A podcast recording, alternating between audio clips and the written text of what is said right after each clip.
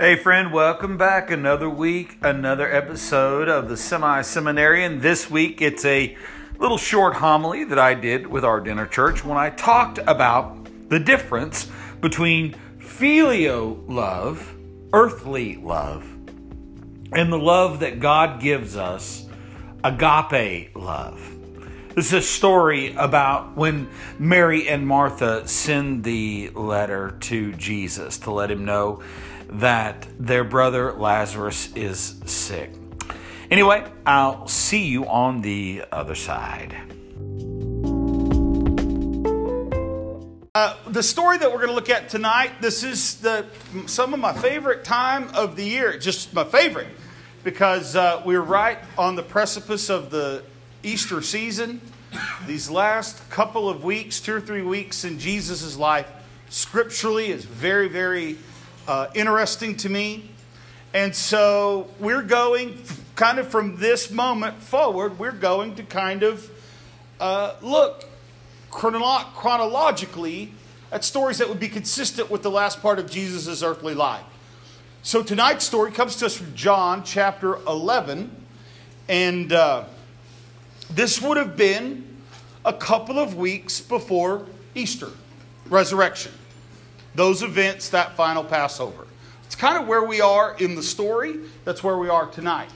We're going to see that Jesus is going to spend quite a bit of time with his friends Mary, Martha, and Lazarus uh, over these last few weeks of his life. If you come and join us on Sunday morning, that will be an additional story where we'll actually uh, see an event that takes place with Mary uh, in their home right before the end of Jesus' life.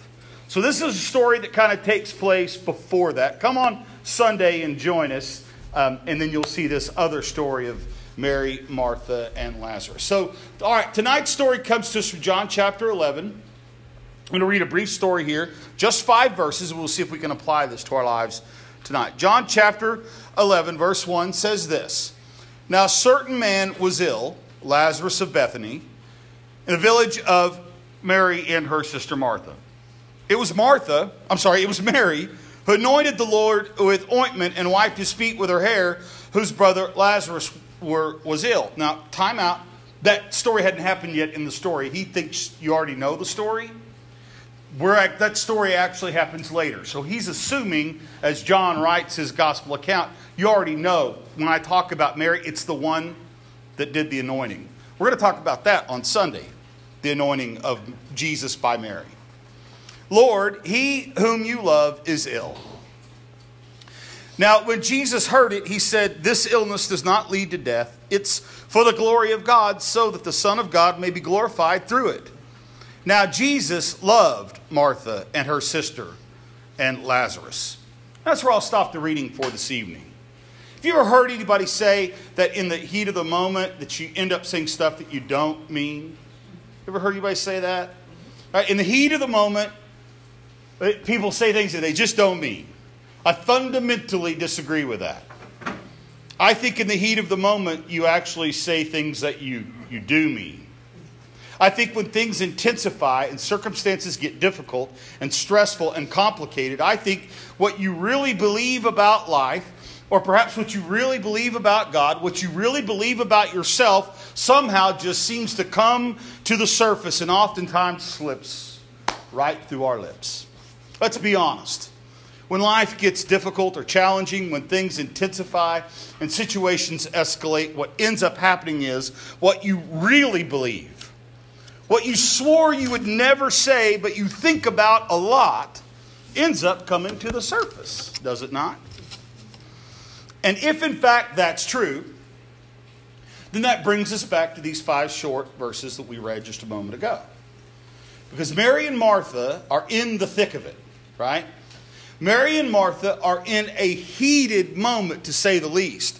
Their little brother, Lazarus, their beloved little brother, is on death's doorstep. He is just hours from passing away into eternity. And it becomes clear to me that in our portion of Scripture that they have attempted all other avenues to save their little brother. And now these two sisters have concluded that there is only one answer, and it's a miracle. And there's only one miracle worker, and that's God. And they need Jesus to come and heal Lazarus. They need him to come and save their brother's life. And they have this very logical plan. They're going to write a note. They're going to put it in a runner's hand. Jesus is just several miles down the road. They're going to have the runner run down those several miles and hand that note to Jesus. And upon reading this note, this note and its contents will compel God to come down the road the several miles and save the little brother's life. Now, we are about to discover what Mary and Martha believe about God. When push comes to shove, when it's a matter of life and death, when the heat is on, what Mary and Martha really believe about Jesus is about to come to the surface. Now, keep in mind, Mary and Martha and Lazarus are the closest natural family that Jesus has on the planet, other than his literal family. The second to last week in, in his Jesus' life is spent exclusively with Mary and Martha and Lazarus. They're close friends with Jesus. Lazarus is one of Jesus' dudes. This is his guy. Lazarus is one of his sidekicks. Have you ever read the Bible and you just anticipate you know the story and you anticipate what's going to be said next? I do that all the time. I've read the Bible a few times. So I'm and I'm reading this passage and I'm reading this story and I'm like, "Oh yeah, yeah, yeah, the note." And they send it and I knew in my memory I knew the note read something like, Lord, uh, the one that loves you is ill. And I read it, and it was the opposite. I misremembered that part of the story. I didn't remember it the correct way. I, I remembered it, the one that loves you is ill. And that's not what's said. Let's take a little bit closer look at the contents of the note. First, the length of the note is shocking in and of itself. How short is the note, right? If you had one note to save your loved one's life, first of all, it's not going to be short, right? If you only had one note to save your loved one's life, one note to save my wife's life, right? I would instantly begin writing down her resume. Resume. I would start listing out her spiritual statistics, her average time in prayer daily, right? Because this is life and death. But listen to what they write. Lord, he, the one who loves who you love, is sick. Said it again. The end. That's the end of the story. And I remember reading that and thinking, what? Right? This is what Mary and Martha believe.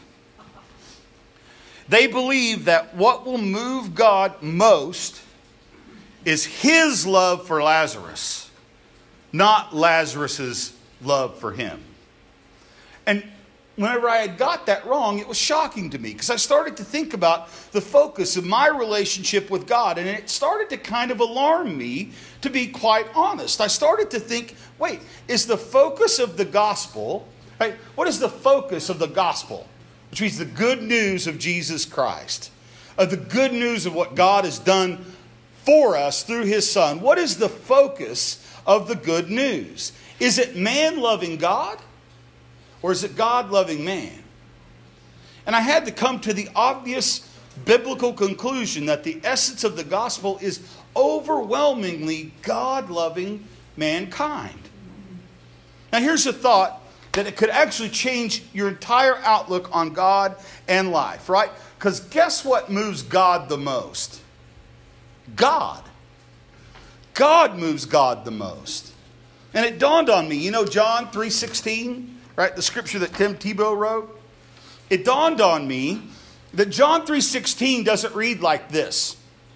For the world so loved, or the world so served, or the world so worshiped God, then he gave his only begotten son. That's not how it reads. As if the gospel story went something like, you know, God is in heaven and he's, you know, walking around on the gold laden streets and then this dusty, small little planet known as Earth. And on that planet, there is this remnant of people who are imploring, begging God because of their passion and because of their desire and their love and their intrigue. They were so enraptured with God that they were saying, God, come to us. We love you, please. And God paced back and forth on those golden streets and he considered their offer. Should I? Should I not?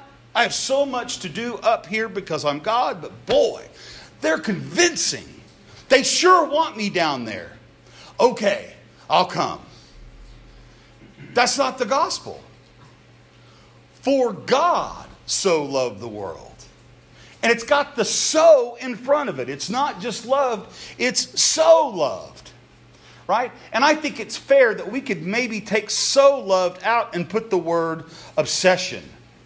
I think that's fair. God was so obsessed with the world. That's John 3:16. And have you ever considered how ridiculous or illogical this our most famous verse is? For God so loved the world, right? Because the world means bad system. The world means sinful existence. The world means bad people. So John 3:16 reads like this. John God was so obsessed with bad people that he put on skin and bone and came to the earth and died. And listen because it gets worse. For whosoever I mean, whoever. Right? Excuse me. I feel like maybe if you're going to give your life for whoever, I mean, look, if I give you a car the next time I see you, you better be driving that car, right? Because I want to be able to give you something that I know that there's an expectation that you'll appreciate it. Because that's how our world works.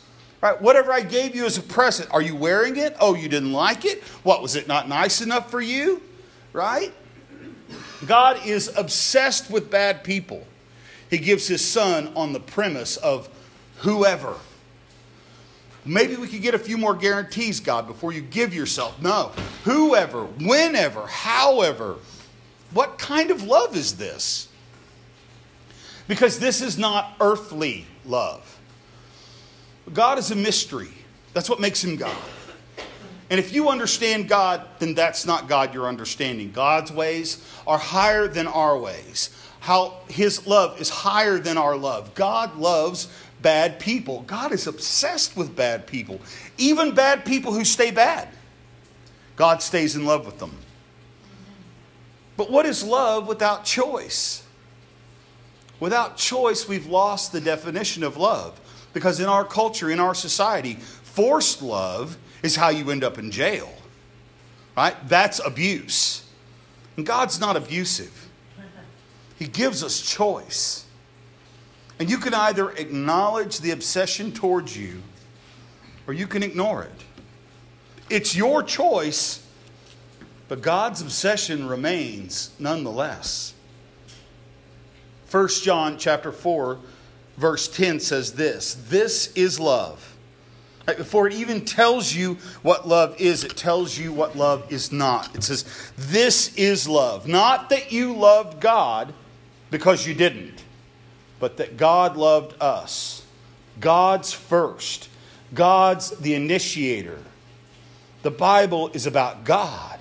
And I realized I have been so busy obsessing over my love, I've got this thing out of order.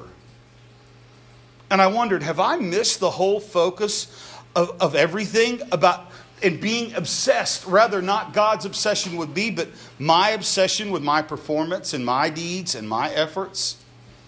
And I end with this, my conclusion. 65% of your audience re engages upon hearing the word conclusion. So I shall conclude with this.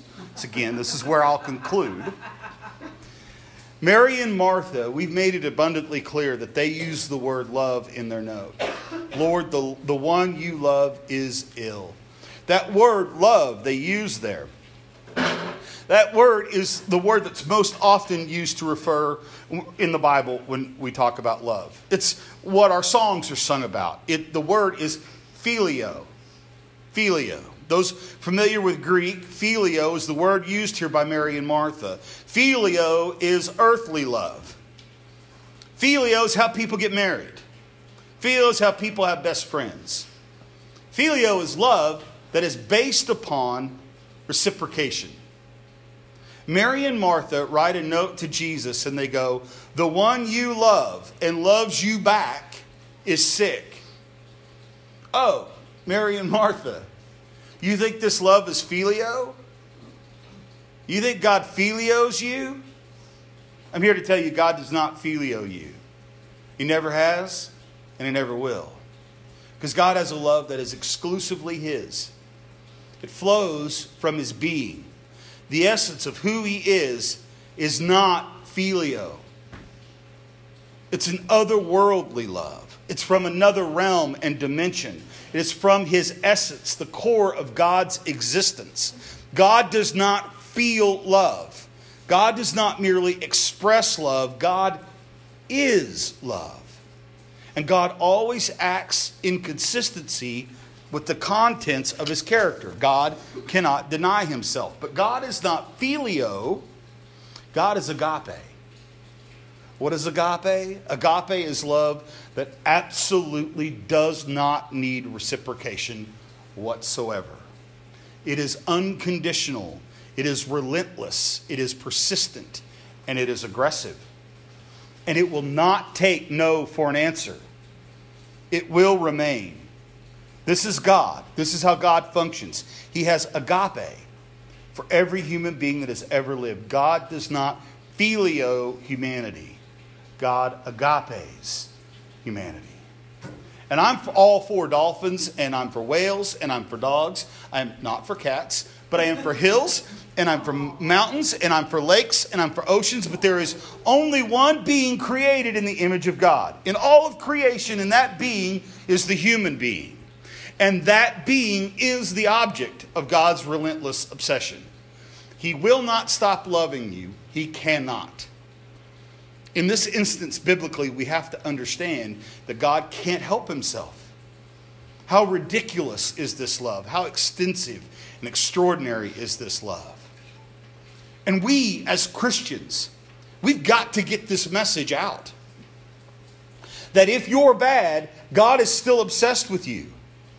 He can't help himself. You can't shake him. You can run, but you cannot hide. God's love remains.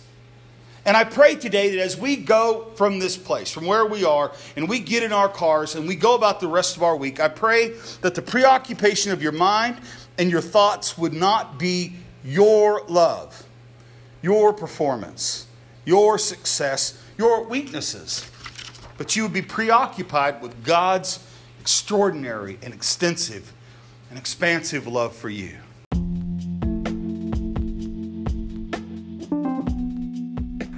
Well, there you have it. I think that is a radical Christian concept, but it is a true concept nonetheless that God is obsessed with bad people. He loves us so much. Hey, listen, if you like what we're doing here at the Semi Seminary, and if you take a few moments just to subscribe to the podcast so you'll know when the new episodes are coming out. We'd greatly appreciate it. Also, however it is that you're listening to our podcast, if you could take the time to rate and review the podcast, we greatly appreciate it. It helps get that message out to other people. Anyway, until next week, friend, I hope that you be blessed and be a blessing.